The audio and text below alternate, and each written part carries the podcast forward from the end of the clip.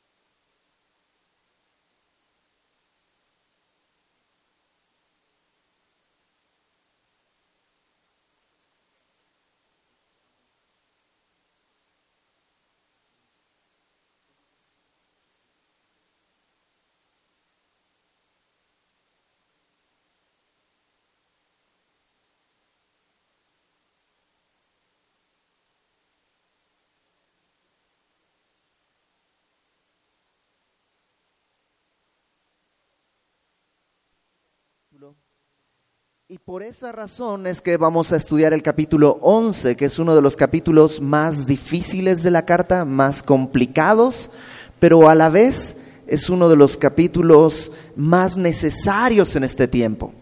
Y sí, dice el pastor Jaime Foot cuando va a empezar a predicar esta, este, esta porción, así que como en los aviones, Déjenme decirles que el viaje está lleno de turbulencias, ajustense los cinturones de seguridad. Eh, en caso de despresurización, caerá de encima de ustedes el Espíritu Santo para consolar sus corazones, que puedan sentirse abrumados por lo que vamos a estar estudiando, pero al final vamos a aterrizar con bien, así que no se preocupen. Si necesitan algo, pues nada más eso, levanten la mano, para pedirle a Dios discernimiento y Él con su espíritu nos traerá consuelo. Así que capítulo 11. ¿Recuerdas que Pablo, los capítulos 8, 9 y 10, habló acerca de la libertad en Cristo? Estas preguntas que tenemos, ¿puede un cristiano hacer esto? ¿Puede un cristiano hacer esto otro? ¿Puede un cristiano hacer esto otro? Y Pablo nos mostró principios, más que darnos una lista de cosas que se pueden o no se pueden, Pablo nos mostró principios que podemos aplicar, porque eh, probablemente tú y yo no nos enfrentamos a este dilema de lo que ha sido sacrificado a los ídolos. No nos enfrentamos a ese dilema, simplemente nos enfrentamos a la realidad del día de hoy. Pero los principios que vimos son válidos, ¿te acuerdas? No el conocimiento, sino el amor es lo que tiene que dirigir, no buscando las cosas para mi edificación o mi beneficio, sino, dice Pablo al final del capítulo 10, hacer todo para la gloria de Dios. Y el capítulo 11 comienza diciendo, sed imitadores de mí, así como yo de Cristo. Y esto de sed imitadores de mí, así como yo de Cristo, es algo que no es muy fácil ver si tiene que ver con lo anterior o con lo que sigue. Ustedes saben que los capítulos y los versículos no son inspirados por Dios. Es decir, no es que Pablo estaba diciendo eh, capítulo 11 y voy a empezar un nuevo tema, capítulo 12 o algo así. Él escribió una carta y fue mucho tiempo más adelante que se pusieron capítulos y versículos. Entonces, algunas veces los capítulos cortan pedazos que tú dices, ¿por qué lo pusieron ahí? Como que no, no tendría lógica que esté ahí la división. Más bien debería estar un versículo más allá o dos más acá. Y este podría ser uno de esos casos. Para muchos, el sed imitadores de mí, así como yo de Cristo, tiene que ver más con lo anterior. De hecho, la semana pasada lo leímos. Dice el capítulo 10, verso 31. Si pues coméis o bebéis o hacéis otra cosa, hacedlo todo para la gloria de Dios. No seáis tropiezo ni a judíos, ni a gentiles, ni a la iglesia de Dios, como también yo en todas las cosas sagrado a todos, no procurando mi propio beneficio, sino el de muchos para que sean salvos. Sed imitadores de mí, así como yo de Cristo. Entonces pareciera que tiene que ver con ese capítulo. Pero también tiene que ver con el capítulo que vamos a estudiar el día de hoy. Así que, eh, como lo quieras ver, funciona bien. Y el versículo 2 del capítulo 11 también tiene un problema. Fíjate lo que dice. Os alabo, hermanos, porque en todo os acordáis de mí y retenéis las instrucciones tal como las entregué. Ese versículo para los distintos eruditos que estudian la Biblia es complejo porque suena, algunos dicen, Pablo está siendo muy sarcástico. Ya hemos pasado momentos de sarcasmo y muy ácido de Pablo. Y algunos dicen, es un sarcasmo típico de Pablo, porque les dice, Corintios, les alabo. En todo se acuerdan de mí y retienen las instrucciones tal como se las entregué. Si eso fuera cierto, no hubiera sido necesario escribir Primera de Corintios. ¿Por qué tiene que escribir Primera de Corintios y Segunda de Corintios? En primer lugar, porque se olvidan de Pablo, porque desechan a Pablo, y en segundo lugar, porque están haciendo cosas raras en vez de seguir la instrucción sencilla de lo que él les había enseñado. Entonces algunos dicen, Pablo está siendo ahí súper sarcástico, pero yo en lo particular no me parece que el momento en el que está escribiendo dé lugar al sarcasmo. Entonces, ¿a qué se refiere? Yo creo que va a tocar un tema bien importante que tiene que ver con el orden dentro de la iglesia. El orden eh, en el sentido de hacer las cosas ordenadamente. Hay tres temas que Pablo va a desarrollar. El primero tiene que ver con la adoración, así, en público, en la iglesia. El segundo tiene que ver con la cena del Señor. Y el tercero, que van a ser capítulos 12, 13 y 14, tiene que ver con los dones del Espíritu y el ejercicio de los dones del Espíritu en la iglesia. Y pareciera como que los corintios recibieron toda la instrucción de Pablo acerca de estas cosas, ¿no? La adoración en la iglesia, la celebración de la cena y los dones espirituales. Y empezaron a estirar un poco los argumentos que Pablo había dicho. Por ejemplo, Pablo dice, somos libres en Cristo.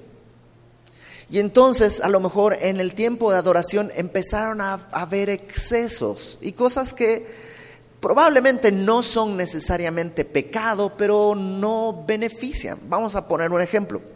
Hace unos años en Semilla de Mostaza, México, hace ya muchos años, estoy hablando en el 2002 o 2003, por ahí, la alabanza era muy grande, era un grupo grande de alabanza y había muchos jóvenes. Y de pronto empezó la cosa a hacerse medio extraña porque pues ya veías a los jóvenes, y digo, veías a los jóvenes, incluyéndome, ahí estaba yo, tirados en el piso, así como que pues, pues, pues Cristo nos trajo libertad y no somos una iglesia religiosa y esas cosas. Entonces tú entrabas y estaba la gente sentada en sus sillas y ahí tirados por el piso, eh, literal, así acostados, de espaldas, otros de frente con sus Biblias. Y la verdad, no había mala intención, creo yo, pero había un desorden, había, era un problema que podría incluso traducirse en una falta de respeto a la palabra de Dios. Te lo digo desde mi punto de vista, no había esa intención. Probablemente en alguno sí, pero la mayoría de los que estábamos en ese relajo, en verdad estábamos buscando vivir en libertad delante del Señor y el, y el cantante se bajaba y, bailaba y cantaba y empezaba a correr por todo el, salón y, todos los demás iban como la viborita así y como que al final se hacía como una viborita así por todo el salón y uh, uh, uh, o sea, y eran expresiones, yo creo, en la mayoría de los casos, genuinas de gozo por el Señor, pero ya estaba desembocando en un desorden. Y parece que algo así estaba sucediendo. Había una libertad que Pablo había enseñado y Pablo les dice, qué bueno que se acuerdan y retienen esas enseñanzas de la libertad, pero, y aquí va la enseñanza que Pablo va a dar, que el día de hoy vamos a enfocarnos solo en la primera parte. Y déjame leer el versículo 3. Pero quiero, o sea, sí, qué bueno que me escucharon, qué bueno que se sienten libres, pero quiero que sepáis que Cristo es cabeza de todo varón y el varón es la cabeza de la mujer y Dios la cabeza de Cristo. Entonces, una vez más, Pablo no va a dar una lista de cosas que hacer y qué no hacer. Simplemente nos va a poner un principio y luego un ejemplo de ese principio para que podamos el día de hoy aplicarlo. Y el principio es este. En la vida que Dios nos ha entregado existe un orden. Y existe un orden comenzando con Dios mismo. Dice, Cristo es la cabeza de todo varón, el varón es la cabeza de la mujer y Dios la cabeza de Cristo. La palabra cabeza, en uno de sus significados obvios, habla de autoridad. ¿no? La cabeza es la autoridad de algo. Y Pablo creo que escoge muy bien sus palabras, porque lo primero que dice es que sepan esto, Cristo es la cabeza de todo varón. ¿Eres varón? ¿Eres hombre? Bueno, Cristo es tu cabeza, entiéndase, Cristo es tu autoridad, es el quien decide lo bueno y lo malo, es el que establece lo correcto y lo incorrecto, es el que puede autorizar o desautorizar cosas en tu vida. ¿Eres hombre? Entonces, Cristo es tu cabeza. Ahora, en segundo lugar, dice, el varón es la cabeza de la mujer. Antes de que te vayas, espérame, tienes que aguantar. No dice el varón es la cabeza de toda mujer, ¿no es verdad? No dice. Cristo es la cabeza de todo varón, lo pone con toda claridad, pero no dice el varón es la cabeza de toda mujer. Entonces, ese es un primer punto muy importante. El varón es cabeza de la mujer. La palabra varón y mujer que se usa ahí en, en este pasaje, en todas las otras veces que se traduce en el Nuevo Testamento, siempre se traduce como esposo y esposa. Algo así como el día de hoy se dicen marido y mujer, ¿no? Y mujer en ese sentido no está hablando de su sexo, sino habla de su cualidad de ser esposa. En ese mismo sentido, Pablo dice, todo varón tiene por cabeza a Cristo y en un matrimonio el varón es la cabeza de la mujer. En un matrimonio el varón es la autoridad de su hogar, es la cabeza de la esposa. Y parece que ahí estaba el problema en Corinto. Si me acompañas en Gálatas, Gálatas capítulo 3, está un poquito más adelante en tu Biblia, Gálatas capítulo 3, versículo 28. Gálatas 3:28 dice, ya no hay judío ni griego, no hay esclavo ni libre, no hay varón ni mujer, porque todos vosotros sois uno en Cristo Jesús. Entonces, esa era la enseñanza de Pablo, que en Cristo no hay diferencias en cuanto a nuestro estado, todos, todos somos pecadores, hombres, mujeres, griegos, este, mm, ignorantes, sabios, necios, todos en Cristo tenemos la misma condición, la misma necesidad y la misma provisión. No sé si está claro eso. Entonces pareciera como que algunas personas, algunas mujeres de Corinto, tomaron eso y dijeron, bueno, entonces en Cristo somos todos iguales. No hay diferencia entre el hombre y la mujer. Y Pablo está tratando de corregir eso, porque dice, sí, sí, sí, sí, sí. En nuestra condición de pecado somos iguales. En nuestra necesidad somos iguales. En la provisión de Dios somos iguales, pero no es lo mismo un hombre que una mujer en el rol que juegan como familia, en el rol que juegan como matrimonio y en el rol que juegan dentro de la iglesia no es lo mismo un hombre que una mujer. ¿Sí está claro ese punto? Entonces dice Pablo, el varón es la cabeza de la mujer, aunque, eh, digámoslo, tiene un rango distinto. Ahora, no confundas rango con superioridad o con capacidad. ¿Por qué? Fíjate lo que dice después. Dios, no está hablando de Dios Padre, dice que es la cabeza de Cristo. ¿Será acaso Cristo inferior al Padre? De ninguna manera. El Padre, el Hijo y el Espíritu Santo son una misma esencia, son uno mismo. No son uno superior al otro o uno más capaz que el otro o uno más inteligente que el otro, pero en su rol ante la humanidad tienen, digamos, eh, distintas responsabilidades y el Hijo, Jesucristo, ¿te acuerdas que él decía, yo no hago nada sino lo que mi Padre me pide?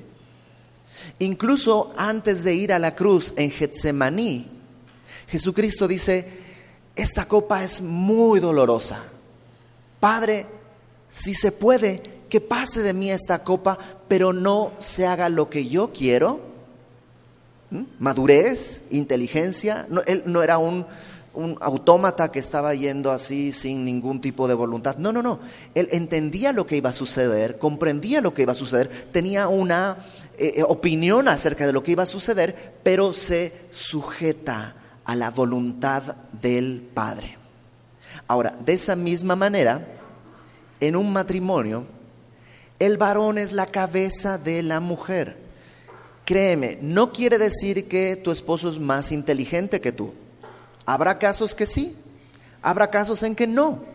No tiene que ver con la inteligencia, no tiene que ver con la capacidad, ni siquiera tiene que ver con la santidad. Él es más santo que tú y por eso puede. No, no, tiene que ver con lo que Dios estableció en el orden que Él dijo. Es rango de autoridad, no capacidad, no superioridad. Y esto, una vez más, en el matrimonio. O sea, no puede ser que alguien te diga, como yo soy hombre y tú eres mujer, tienes que sujetarte a mí porque yo lo digo. No es así. Solamente habla del matrimonio. En el matrimonio, el varón es la cabeza de la mujer. ¿Queda claro esto? Porque la mujer puede ser cabeza del varón en distintos otros contextos. Es decir, si en una empresa mi esposa fuera mi jefe, no hay ningún problema. No hay ningún problema con que mi esposa sea mi jefe en el trabajo. Y en el trabajo yo tendría que estar sujeto a las decisiones que ella toma, porque en el trabajo su rango es superior al mío. Pero en casa mi rol como cabeza de hogar no se ha modificado, no se ha movido, porque eso no tiene que ver con las circunstancias. ¿Estamos? Ahora, este es el principio que Pablo pone y es lo que va a desarrollar de aquí en adelante. Dice en el verso 4, todo varón que ora o profetiza con la cabeza cubierta, afrenta su cabeza. Otra vez, Pablo va a mezclar un poco el principio que acaba de decirnos con un asunto cultural que sucedía en esa época. Dice, todo hombre que ora o profetiza con la cabeza cubierta, afrenta su cabeza. ¿Quién es su cabeza? Cristo. Entonces dice, el varón cuando ora o profetiza, y está hablando del tiempo de adoración en público, tiene que hacerlo con la cabeza descubierta. ¿Por qué? Porque su cabeza es Cristo. Entonces, si él cubre su cabeza, está escondiendo a Cristo de alguna manera. Es para decir que él tiene la autoridad sobre sí, se descubre la cabeza y así ora o profetiza. Ahora, la mujer, dice verso 5, eh, pero toda mujer que ora o profetiza con la cabeza descubierta, afrenta su cabeza. ¿Por qué? Porque si esa mujer se descubre la cabeza para orar, está diciendo, yo soy la cabeza de mi hogar. Y está afrentando, avergonzando a su esposo. No sé si queda más o menos claro. Ahora, ten en cuenta, esto es un asunto cultural, pero el principio no es cultural. O sea, esto de la cabeza es cultural, pero el principio que Pablo está estableciendo no tiene que ver con la cultura. El día de hoy nadie se cubre la cabeza para representar nada. ¿no? Si las mujeres se ponen algo, normalmente es por una cuestión de, pues, diseño, de verse elegantes o bonitas o les gusta, no para representar algo. En los hombres cambia un poquito. Cuando usan gorra? Pues cuando ya están empezando a quedar calvos para que no se note, ahí eh, se puede empezar a usar. Pero no existe una norma social en nuestro tiempo que sea equivalente a eso. Tal vez, así, muy lejanamente, podría asemejarse al anillo. Un hombre que se quita el anillo de bodas estaría diciendo, no tengo autoridad sobre nadie, soy libre como el viento y peligroso como un potro sin domar. Una mujer que se quita el anillo estaría diciendo, nadie es mi autoridad, yo me mando a mí misma. El anillo representa, a mí, en mi caso, mi anillo, representa uno, yo soy la cabeza de mi hogar, soy el esposo, y dos, Cristo es mi cabeza. En el caso de una mujer, representa, tengo una autoridad en mi casa que es mi esposo y yo estoy sujeta a él. Entonces, es un poco complejo si tratas de entenderlo desde ese punto de vista tan literal, porque eso ha dado pie a que en ciertas congregaciones te dicen las mujeres tienen que usar un velo, tienen que usar algo, pero tú dime, ¿añade santidad o añade propósito o te hace mejor ponerte algo sobre la cabeza? No. Entonces Pablo está tomando y hace de hecho un juego de palabras. La palabra cabeza, en el sentido, digamos, mm, metafórico, como autoridad, y la palabra cabeza en el sentido físico de pues la parte anatómica. Entonces déjame leerlo de nuevo. Todo varón que ora o profetiza con la cabeza cubierta afrenta su cabeza, ¿no? Con la cabeza literal cubierta, afrenta su autoridad, su cabeza metafórica mientras que toda mujer que ora o profetiza con la cabeza descubierta, física, afrenta su cabeza, su autoridad. Un detallito más, ¿te diste cuenta que el problema no es que la mujer ore o profetice?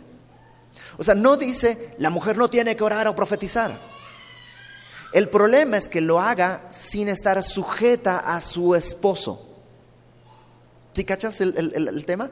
Porque muchos han tomado estos pasajes para decir, la Biblia es machista, ves, en la iglesia la mujer no puede ni orar, ni profetizar, ni nada, solo el hombre. Pablo dice, no, no, no, no, no. La mujer puede orar y puede profetizar, pero tiene que hacerlo sujeta a su esposo si está casada. Si está casada, tiene que estar sujeta a su esposo, porque el varón es cabeza de su esposa, no de las mujeres verso 5. Eh, Porque lo mismo es que si se hubiese rapado. O sea, que se descubra la cabeza es igual de vergonzoso a que se hubiese rapado. Una vez más, ¿qué, qué es esto de raparse en una mujer? En, aquella, en aquel tiempo, eh, culturalmente, raparse podía significar muchas cosas en distintos contextos culturales, en distintas naciones. Entonces es muy difícil, pero déjame decirte algo, ninguna de esas cosas era bonita. Se rapaba cuando se sorprendía a una mujer en adulterio, se le rapaba el cabello. En otros casos se usaba el cabello corto o rapado en cuando presentabas tu ofrenda, cuando una mujer presentaba su ofrenda en un templo y se, digamos, se ponía al servicio de ese Dios como prostituta. Eh, y así, en distintos casos eran cosas pues no agradables. ¿A qué se refería Pablo? No es muy claro, pero sí es clara la idea. Para una mujer, actuar como sin esposo, como yo soy la autoridad, es tan vergonzoso como pues que se rapara. Sigamos adelante. Porque si la mujer no se cubre, que se corte también el cabello. Y si le es vergonzoso a la mujer cortarse el cabello o raparse, que se cubra. Entonces Pablo dice, hay de dos sopas. No te quieres cubrir, pues córtate el cabello. O sea, lleva tu rebelión hasta el máximo. Si quieres no parecer casada y sujeta a tu esposo, pues entonces rápate el cabello y que parezcas adúltera y libre. O si te avergüenza, pues más bien sujétate a tu esposo. Em, sigamos, sigamos leyendo. Chicas, yo sé que suena como eh, Pablo contra la mujer, pero en realidad vamos a continuar hablando y vas a ver que no tiene nada que ver con eso. Em, entonces, un hombre que se cubre la cabeza está como escondiendo a Cristo. Y lo que dice el hombre debería ser no, visible. Y te has dado cuenta que los hombres tienen problemas al afirmar su fe. Como que en un cristiano, hombre, el decir soy cristiano siempre es un síntoma como de debilidad. Siempre para los hombres es, híjole, pues soy cristiano, no puedo tomar, no puedo salir con mis amigos. Como que socialmente el hombre decir soy cristiano, vamos a ponerlo así, quitarse el velo, exhibir su cabeza, Cristo es mi cabeza, representa debilidad, lo que es contrario a su naturaleza, lo que es contrario a la opinión de la, sociedad. Y es difícil, y por eso Pablo le dice, hazlo, que sepan en tu chamba que eres cristiano, que Cristo es tu cabeza. Oye, vamos a ir a una fiesta. No, no puedo. ¿Por qué no puedes? Porque tengo que ir a casa. Ah, tu mujer te pega. No, pero mi, mi labor es estar en casa con mi esposa y poder exhibir. No es mi opinión, es el, es el rol que Dios me dio, es el diseño que tengo. Así funciona mi vida, así funciona bien mi vida. Pero la mujer es al revés, porque para la mujer, mientras más piadosa es, la gente le aplaude más. En cambio, ¿qué muestra la sociedad? ¿Qué es lo que quiere el mundo el día de hoy de la mujer? Mujer, libérate, hoy voy a cambiar, ¿no? no voy a ser sumisa, voy a ser, ¿cómo, cuál es la palabrita esa tan feita que es empoderada, empoderada? Voy a empoderarme, no necesito de nadie. Y Pablo dice, chicas, si estás casada, cubre tu cabeza. Tienes un esposo y es tu autoridad. Pero es que no sabes quién es mi cabeza. Yo no, pero Cristo sí. Y su palabra es buena y su diseño es bueno. Sigamos leyendo. Verso 7. Em, porque el varón no debe cubrirse la cabeza, pues él es, la imagen y gloria de Dios, pero la mujer es gloria del varón. Otro versículo que suele malinterpretarse como machista. Dice, el hombre es la imagen y la gloria de Dios y la mujer es la gloria del varón. Y los hombres, ah, ¿viste? soy la gloria y la imagen de Dios en mi hogar. ¿Qué es lo que está diciendo? El hombre es el que Dios estableció como su, digamos, delegó su autoridad en el hombre. Por tanto, el hombre representa esa gloria y esa imagen de Dios en su hogar. Ahora pregúntate, hombre, ¿Estoy representando correctamente la gloria y la imagen de Dios en mi hogar? O sea, si mis hijos no tuvieran Biblia y solo me vieran a mí, ¿conocerían a Dios o conocerían quién sabe qué cosa? El hombre es el representante en el que Dios delegó esa autoridad porque es la cabeza. Ahora, la mujer, dice, es la gloria del varón. El varón delega también su autoridad en su esposa. Y déjame decirte algo, hombre.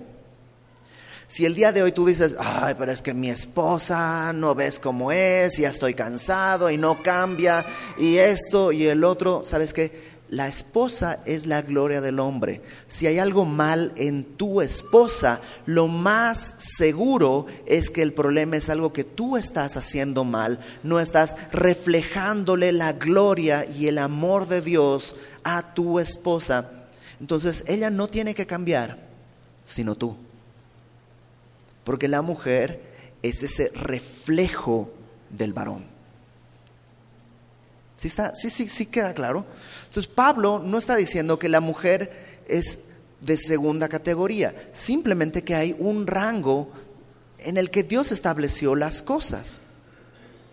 Eh, y uno se dirá, ¿por qué? O sea, ¿por qué tienen que ser las cosas de esa manera? Mira, dice en el verso 8, porque el varón no procede de la mujer, sino la mujer del varón. Y tampoco el varón fue creado por causa de la mujer, sino la mujer por causa del varón. Y nos da un argumento. ¿Por qué el hombre tiene que ser cabeza del hogar? ¿Por qué el hombre es la gloria de Dios y la mujer la gloria del hombre? ¿Por qué? Y Pablo dice, porque así fue el diseño de la creación. Primero fue creado Adán y luego fue creada Eva. Y yo no puedo decir que estuvo bien, estuvo mal, y las mujeres dicen, sí, ¿por qué creó a Adán primero? Porque echando a perderse se, aprende y no sé qué, pero, pero una cosa es cierta, es un hecho bíblico, o sea, está en las escrituras. Tú y yo podemos estar o no estar de acuerdo, pero esa es nuestra opinión. La opinión de Dios es que Él creó primero al hombre. Y tú y yo podríamos estar de acuerdo o no, pero peleate con Dios es su mundo, es su diseño, es su creación. Creó primero al hombre y luego a la mujer. Y dice, el varón no procede de la mujer, sino la mujer del varón. ¿Te acuerdas? Tomó un pedazo de su costado. Una vez más, recordando el relato de Génesis, no tomó un pedazo de su cabeza, para que la mujer se enseñoree de él, no tomó un pedazo del pie para que el hombre pisotee a la mujer, sino de su costado para hacerla en, en naturaleza iguales, del, del costado, cerca del corazón. ¿Te acuerdas que Adán dice, esto es hueso de mis huesos, carne de mi carne, somos iguales. Sí, hombres y mujeres somos iguales, pero en rango, en responsabilidad y en la autoridad, según el plan de Dios, tenemos distintas funciones. Y el hombre es la cabeza del hogar porque así fue el diseño. El varón no fue creado por causa de la mujer, sino la mujer por causa del varón. En el relato de Génesis Dios dice, no es bueno que el hombre esté solo, le haré ayuda idónea para él. Ah, ok, versículo 10. Por todo esto, por el relato de la creación, ah, una cosa más. ¿Te fijas que Pablo, para argumentar esto de la cabeza en el hogar, Pablo se va al relato antes del pecado? O sea, el que el hombre sea la cabeza del hogar no es un resultado de la caída, oh, caímos en pecado y por eso ahora hay rangos. No, no, no, es antes del pecado el diseño de Dios. Por tanto, cuando venimos a Cristo, no es como que se levanta la maldición y ahora tenemos dos cabezas en casa. No puede haber dos cabezas en casa. Tiene que haber una. Y Dios diseñó que sea el hombre. Ahora, verso 10. Por lo cual, por todo esto, la mujer debe tener señal de autoridad sobre su cabeza por causa de los ángeles. Y todo está muy claro hasta que llegamos a los ángeles, ¿no? Porque dice, pues por todo esto que acabo de explicar, la mujer debe exhibir que es sujeta a su marido. Y yo sé, eso el día de hoy es completamente contracultural. Yo sé que el día de hoy eso es si lo pongo en redes sociales, me van a decir troglodita, machista, hoy es un buen día para morirte, este, el heteropatriarcado te ha lavado la cabeza. Y, y entiendo, ¿no? Entiendo, el pecado en el hombre por muchas generaciones ha hecho un abuso de su rol como cabeza y no era el plan de Dios. Ahora la balanza ha corrido al otro lado y tenemos unas nuevas generaciones de mujeres, ¿no? jovencitas, señoritas, que han crecido en un hogar en que más bien se les ha enseñado Tú no tienes que someterte a nadie, tú tienes que ser independiente y capaz, nadie te... Y surge toda esta otra corriente ¿no? de lo que le llaman el feminacismo, ¿no? de mujeres contra el hombre. Y Pablo dice, este es un tema que se resuelve regresando al diseño, regresando al diseño, porque el varón es cabeza de la mujer. Acompáñame a Efesios capítulo 5. Déjame hacer un comercial. Esto vamos a verlo con mucho más detalle en nuestra reunión de un matrimonio como Dios manda dentro de un par de semanas. Así que si estás casado y tienes dudas al respecto, acompáñanos. ¿no? Pero Efesios capítulo 5, vamos a verlo rapidito. Versículo 21, muy, muy, muy rápido. Efesios 5, 21. Pablo va a hablar de este tipo de relación en el matrimonio y dice, someteos unos a otros en el temor de Dios. Ahora pregunta, cuando dice someteos unos a otros, ¿a quién le está hablando? Pues a unos y a otros. O sea, a los hombres les dice, sométanse a su esposa. Y a la esposa le dice, sométanse a su esposo en el temor de Dios. ¿Por qué? Porque el temor de Dios es el principio de la sabiduría. O sea, ¿quieres caminar en sabiduría en tu matrimonio? Sométete en el temor de Dios unos a otros. El hogar no debe ser un espacio para que haya un rey gobernante al que hay que servirle, o un matriarcado, la reina a la que hay que servir. No, tiene que ser un espacio en el que nos sometemos unos a otros. Ahora sí, después de eso dice, las casadas estén sujetas a sus propios maridos, no a los hombres, sino a su propio marido, como al Señor, porque el marido es cabeza de la mujer, así como Cristo es cabeza de la iglesia, la cual es su cuerpo y Él es su Salvador. Así que, como la iglesia está sujeta a Cristo, así también las casadas lo estén a sus maridos en todo. Entonces, chicas, mujeres, sujétense a sus esposos. Pero es que no sabes lo que hace y lo que... Ah, eso es importante. Si la sujeción implica un pecado, si tu esposo te dice, contesta el teléfono, dile que no estoy. Dile, contéstalo tú, yo no puedo mentir. Eso es contra la voluntad de Dios. Pero si no te está invitando a un pecado, sujétate. Pero es que Él no cambia y no va a cambiar nunca. Tal vez va a cambiar si tú empiezas a mostrar el diseño que Dios estableció. Sujétate. Mientras no sea un pecado, sujétate. Ahora, las solteras, esta va a ser tu realidad.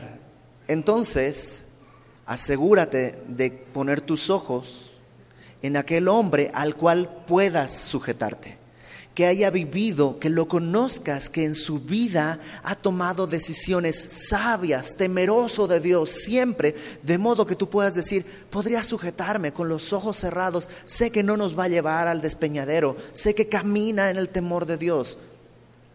Si tienes dudas, mi consejo es, no te cases, no te cases, no te cases.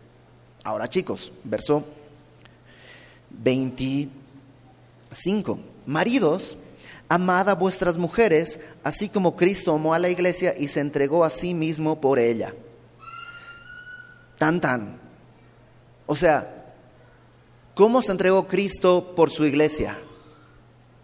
Fue a la cruz, soportó afrentas, soportó ofensas, soportó humillaciones, soportó golpes, soportó todo por amor a su esposa, a la iglesia. Dime, Cristo a la primera que te dijo, cuando Cristo te dijo, escúchame, necesitas arrepentirte, ¿te arrepentiste? En mi caso fueron años de años, de años, de años, hasta que por fin escuché al Señor Jesús. Y Él fue paciente, y Él siguió amoroso, y Él nunca condicionó ni su amor ni su provisión. Chicos, casados, la manera en la que Cristo nos llamó para Él fue en base al amor, al amor entregado por su esposa. Esa es la manera en la que tú debes vivir con tu esposa. Es no solo necio, perdón porque usar esta palabra, es tonto decirle a tu esposa, yo soy la cabeza y tú te tienes que sujetar. Cristo no hizo eso. Él ganó. El día de hoy tú y yo anhelamos estar sujetos a Cristo porque por amor, por amor. Y batallamos y sufrimos cuando no lo hacemos, pero nunca Él extendió la vara para sujetarnos a la fuerza. Chicos, maridos, Amad a vuestras mujeres así como Cristo amó a la iglesia. Ay, pero es que no conoces cómo es mi esposa. ¿No conoces cómo es la iglesia? ¿Será que la iglesia es rebelde? ¿Será que la iglesia es necia? ¿Será que la iglesia es egoísta? ¿Será que la iglesia es iracunda? ¿Será que la iglesia es torpe? ¿Será que la iglesia, o sea, y Cristo nunca dejó de amar a la iglesia y Cristo nunca puso un pero. Si se dan cuenta, dice, mujeres, sujétense a sus maridos. No dice, maridos, sujeten a sus mujeres. Y luego dice, maridos, amen y entréguense por sus esposas. No dice, mujeres, hagan que se entregue y hagan que él las ame. Eso es manipulación y eso es una cosa del mundo. Cada uno tiene una tarea que cumplir y es la que Dios le asignó. Y el otro dará cuentas de sí al Señor. ¿Hay límites? Sí. El pecado, si tu esposo te está pidiendo que te sujetes para incitarte a algún tipo de pecado, estás libre. O si está ejerciendo violencia, está ejerciendo eh, golpes, está haciendo, no, te está, no te deja trabajar y no te provee nada, entonces ese es otro asunto. Ese es otro asunto. Y Dios no te está llamando a la sujeción en eso. ¿Okay? Bueno, el resto lo veremos en nuestra reunión. Regresemos a Primera de Corintios, en nuestra reunión los miércoles. Dice, la mujer debe tener señal de autoridad sobre su cabeza por causa de los ángeles. Y eso es un tema tan extraño que la verdad hay mil teorías. Una teoría, decían alguien, es que los ángeles no tienen sexo. No, no son ángeles o ángelas, son ángeles, nomás no tienen sexualidad. Entonces, no saben quién es hombre y quién es mujer. Entonces, por eso, para que los ángeles no se confundan, las mujeres tienen que ponerse su, su, tocado, ¿no? Su, su, velo, y así los ángeles están tranquilos. Yo así como, ¿neta? la palabra dice que los ángeles están al servicio de nosotros. Y si los ángeles fuesen así, yo les diría, oigan, ¿saben qué? No se preocupen, yo, yo me cuido solo. Yo, o sea, si no pueden diferenciar entre un hombre y una mujer, mejor quédense ahí tranquilos, si quieren, necesitan algo, yo les ayudo. no creo que tenga que ver con eso. Entonces, ¿con qué tiene que ver? Algunos dicen, a lo mejor está hablando de los ángeles caídos, ¿no? Y que este tipo de conductas pueden abrir puertas como cuando en Génesis los ángeles caídos tuvieron relaciones con las mujeres y tuvieron hijos. Pero la palabra que está acá nunca se utiliza para ángeles caídos y no tendría sentido, porque no está hablando de inmoralidad. Y en tercer lugar dicen algunos, eh, la palabra ángel en Apocalipsis, algunas personas la interpretan como pastor. Escriba el ángel de la iglesia en Éfeso, escriba el ángel de la iglesia en Pérgamo. Entonces, por causa de los pastores, cúbranse para no incitar a pecar al pastor. Yo digo, pues entonces el pastor no tiene dominio propio o qué, como que tampoco me cuadra. Entonces, Iber, ¿tú qué crees? La neta, no sé. No sé a qué se refiere con esto de los ángeles, pero sí creo una cosa, que parte de lo que Dios nos está pidiendo acerca de mostrar la sujeción en el orden que Dios estableció, tiene que dar testimonio no solo al mundo, sino a los seres espirituales. O sea, no es algo que sucede en público cuando nos ven otros, sino también en privado, cuando solo el mundo espiritual que está alrededor de nosotros puede vernos. Entonces dice Pablo, mujeres, sujétense, pónganse la señal sobre su, su cabeza. Verso 11. Eh, Pero en el Señor ni el varón es sin la mujer, ni la mujer sin el varón. Porque así como la mujer procede del varón, también el varón nace de la mujer, pero todo procede de Dios. O sea, no estamos hablando de superioridad del uno sobre el otro, o de maltrato del uno sobre el otro, o de enseñorearse egoístamente el uno sobre el otro. Cristo se entregó a la iglesia que para santificarla, para lavarla, para bendecirla. Por eso Él es cabeza. Chicos, fueron hechos cabeza de su hogar para lavar a su esposa con la palabra, para amarla, para bendecirla. no para enseñorearse en tu propio beneficio. Y chicas están sujetas a su esposo para que para que la gloria de Dios pueda ser claramente visible, sobre todo en este tiempo en que mujeres te van a decir, "Ay, ¿le tienes que pedir permiso a tu esposo?" Sí, le tengo que pedir permiso a mi esposo. Ah, ¿a poco no piensas por ti misma? Sí, sí pienso por mí misma. Y como pienso bien, me conviene pedirle permiso a mi esposo. Porque cuando habla de que Él es la cabeza del hogar, no quiere decir que Él es el cerebro. Créeme, en muchos casos el hombre no es el cerebro de la familia. Por eso, hombres, creo que es sabio escuchar a tu esposa. No fuiste puesto para mandar. Es un orden para que tú tengas la responsabilidad. En mi caso, a mí me costó aprender que el consejo de mi esposa es siempre más valioso de lo que yo hubiera pensado. Cualquier decisión, la responsabilidad final siempre va a ser mía. Pero no tomaría una decisión sin estar de acuerdo con mi esposa, sin que en su corazón ella esté apoyando esto que estamos decidiendo. Me es tan extraño cuando las familias dicen, ¿y tu marido? No sé. Mi esposa sabe exactamente todo el tiempo dónde yo estoy. O sea, vivimos juntos. Yo no podría irme así, oye, ¿cuánto gana tu esposo, Lucy? No sé. Y pasa en matrimonios.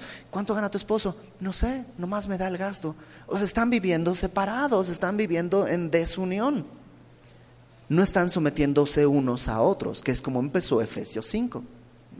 Entonces, por causa no solo de este mundo, sino también del mundo espiritual, sujétense, pero en Cristo somos iguales en nuestra necesidad, en nuestra naturaleza de pecado, pero también en el amor y en la provisión que Dios nos ha dado. Verso 13, juzgad vosotros mismos. O sea, a ver, piensen, piensen, sentido común. ¿Es propio que la mujer ore a Dios sin cubrirse la cabeza? La naturaleza misma nos enseña que al varón le es deshonroso dejarse crecer el cabello. Por el contrario, a la mujer dejarse crecer el cabello le es honroso porque en lugar de velo le es dado el cabello. Entonces dice, por naturaleza, la mujer se deja el cabello largo y el hombre lo tiene más corto. Ahora, esto es un asunto natural y sí, hay eh, momentos, ¿no? a veces sociales, en que se pone de moda el cabello largo en los hombres y en las mujeres se pone el cabello corto, pero son olas, son momentos en general y a lo largo de toda la historia, en general, el hombre ha tenido el cabello corto y la mujer ha tenido el cabello largo. Y Pablo no está diciendo, esta es una ley, sino nomás miren, normalmente pasa eso. Normalmente pasa eso. No está diciendo que está mal que una mujer se corte el cabello, no. Pero una mujer que se corta el cabello no es lo normal estadísticamente hablando. Son muchas las mujeres de cabello largo y muchos más los hombres de cabello corto. Entonces, Pablo solo dice eso. Es lo normal. Si nomás abres los ojos, aquí la mayoría de los hombres tiene el cabello corto, la mayoría de las mujeres tiene el cabello largo. Verso 15, eh, perdón, 16. Con todo eso, si alguien dice, no, pero es que definamos cuánto es cabello corto y cuánto es cabello largo. Yo recuerdo que cuando era niño escuché a los Beatles por primera vez, me encantaron y le pedí a mi mamá que me mostrara una foto y que me contara un poco quién era ese grupo. Y entre otras cosas, mi mamá me contó que los Beatles llevaban el cabello largo. Entonces, cuando yo veo la foto, digo, pues esto no es cabello largo. las fotos de los primeros años no es cabello largo a mi estándar, pero en su época eso era una melena eh, pues, eh, terrible, ¿no? Porque entonces Pablo no está poniendo una medida. A ver, hombres, cabello corto hasta tanto abajo. Mira, si se ve acá, no. Simplemente está diciendo, el tema no es el cabello, el tema no es el velo, el tema es respetar el orden que Dios estableció. Si bien en Cristo todos somos iguales, en nuestra igualdad Dios ha establecido roles. Y esa igualdad se ejerce así, con roles en el matrimonio, en el hogar y en la iglesia, que es lo que Pablo va a desarrollar. En la iglesia no hay pastoras. ¿Por qué? Pues porque Dios encargó la tarea del pastoreo a los hombres. Y cuando una mujer está pastoreando, suele ser porque no ha habido ningún hombre que haya, o sea, todos escondieron su cabeza. No más piensa esto, cómo, qué tan desordenado está nuestro mundo y nuestro pensamiento. Cuando un hombre, que es la cabeza y la autoridad del hogar, viene el hijo y le dice, papá, ¿puedo hacer esto? ¿Qué dice el papá? Pregúntale a tu mamá. ¿Qué hace? Esconde la cabeza. Yo no quiero ser la autoridad. No quiero tomar la decisión. Si le digo que sí, voy a ser responsable. Y esconde su cabeza. En cambio, la mujer, ay, te dije que esto, si me hubieras hecho caso y bla, bla, bla, bla. Y la mujer, quiere ser la cabeza del hogar. Está volteado. Y por eso los problemas que hay después. ¿Y cómo nos cuesta a unos y a otros enderezarlo? Iber, toma la responsabilidad de tu hogar. Lucy, sujétate, confía en tu esposo. ¿Cómo va a confiar en él? Bueno, no en él, en que Dios te ama, que no va a dejar que él te desbarranque. Confía en el Señor. El diseño de Dios funciona. ¿Es difícil? Sí, desde nuestro punto de vista. Pero cuando entiendes que el amor de Dios puede llenar todas las deficiencias, puedes comenzar a vivir de acuerdo a ese plan, en fe, en fe. Entonces dice Pablo, con todo esto, si alguno quiere ser contencioso, nosotros no tenemos tal costumbre ni las iglesias de Dios. O sea, si alguien quiere decirme, Iber, mira, no estoy de acuerdo, órale. O sea, no voy a pelear, no voy a discutir. Dice Pablo, no queremos ser contenciosos y este tema en ninguna de otras iglesias es un problema, no más con ustedes corintios. Los de Filipos no tienen ningún problema. Ahí las mujeres se tapan, los hombres se descubren. Los de Tesalónica, igual los hombres se descubren, las mujeres se tapan. En Corinto es donde, pero ¿por qué me tengo que tapar? Si ya somos todos iguales, si ya tengo que ser, ¿y por qué yo tengo que ser la autoridad de mi hogar? Tenemos que tener responsabilidad, hombres y mujeres. Y Dios dice, no, hay un orden. Aún Cristo mantuvo y honró el rol que estaba establecido para él y al final entregó cuentas y le dijo, he hecho todo lo que me pediste. Y fue a la cruz. Ok, déjame cerrar con un par de, de cosas que necesitamos entender. Número uno, Pablo no está hablando de vestimenta. No está hablando de usar velos o sombreros o cubrirte literalmente, porque eso no resuelve nada. Está hablando de sujeción y autoridad. Toma el rol que te toca. Hombres, toman el rol que les toca. Como cabeza espiritual del hogar. Laven a su esposa, amen a su esposa, entréguense por ella. Si es rebelde, pues mayor razón.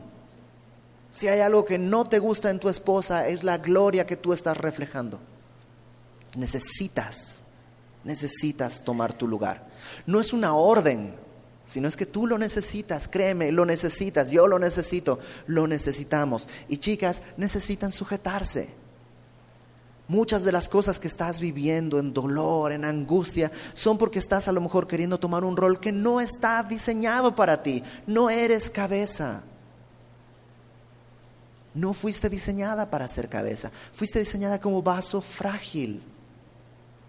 Eso dice la palabra no es menos. Y vaso frágil no quiere decir menos fortaleza, créeme. Una mujer no tiene menos fortaleza que un hombre. Pero en su corazón sí puede ser mucho más frágil. Sí puede ser mucho más frágil. Entonces, no estamos hablando de vestimenta y algo religioso, sino de sujeción y autoridad. Número dos, las diferencias que hay entre hombres y mujeres no deben esconderse, sino celebrarse para la gloria de Dios. Vivimos en una sociedad que quiere hacer todo parejo. Antes había bien y mal, ahora no, un punto en el centro, que cada quien decida si es bueno o malo. Antes había hombre y mujer, ahora pues un punto en el centro, ahí que cada quien decida lo que... Y todo el mundo está queriendo correr hacia el centro, supuestamente en una especie de tolerancia. En realidad no es una tolerancia, es un desorden. Hombres, compórtense como hombres. Mujeres, compórtense como mujeres. Hombres, vístanse como hombres casados. Mujeres, vístanse como mujeres casadas. Y si estás soltera, pues vístete como mujer casada también. Porque tienes un esposo.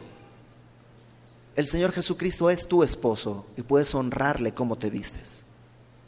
Y si estás esperando un, un marido humano, un esposo humano, pues entonces ya tienes uno. No lo conoces tal vez, no ha llegado tal vez, no es el tiempo tal vez, pero ahí está. Compórtate como mujer casada, sujeta a la autoridad.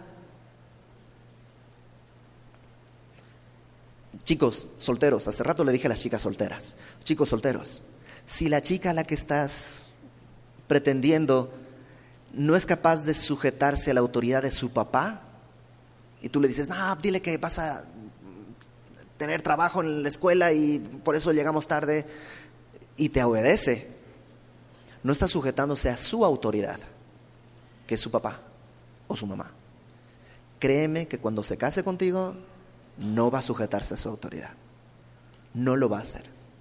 Entonces busca a una chica que en verdad goce en la sujeción a su familia, que son su cabeza en ese momento. Y por último, ah, Dios quiere que demos testimonio visible de esto. Dios quiere que sea un testimonio visible, ya sea hablado en mi conducta o en mi vestimenta. Haz visible tu sujeción, haz visible tu autoridad, no para tu gloria, sino para la gloria de Dios. Vamos a orar. Señor, gracias porque nos permites confiar en que tu diseño es mejor. Y perdónanos si hemos confiado más en las cosas de este mundo, en los nuevos descubrimientos de este mundo, y no hemos abrazado tu diseño, hemos desconfiado de tu buena voluntad y hemos desconfiado que tu diseño sea mejor que lo que tenemos. Te pedimos, ayúdanos, Señor, conoces nuestras batallas, cuántas cuántos tornillos el mundo ha puesto para fijar una idea en nuestra cabeza. Tú, Señor, ve quitando tornillo por tornillo hasta remover toda idea, toda ideología que no te pertenece, para que sea para gloria tuya que los hombres casados puedan entregarse por sus esposas, que para las esposas el esposo sea tan reflejo de tu gloria, que la sujeción sea tan fácil y gozosa. Que las mujeres, Señor, vivan para ti, caminando en amor delante de ti y respetando y honrando a sus esposos, de tal manera que el entregarse por ellas sea un deleite y un gozo también. Y también te ruego por los solteros, que puedan tomar decisiones sabias para tu gloria. Y todo esto te lo pedimos en el nombre de Jesús. Amén.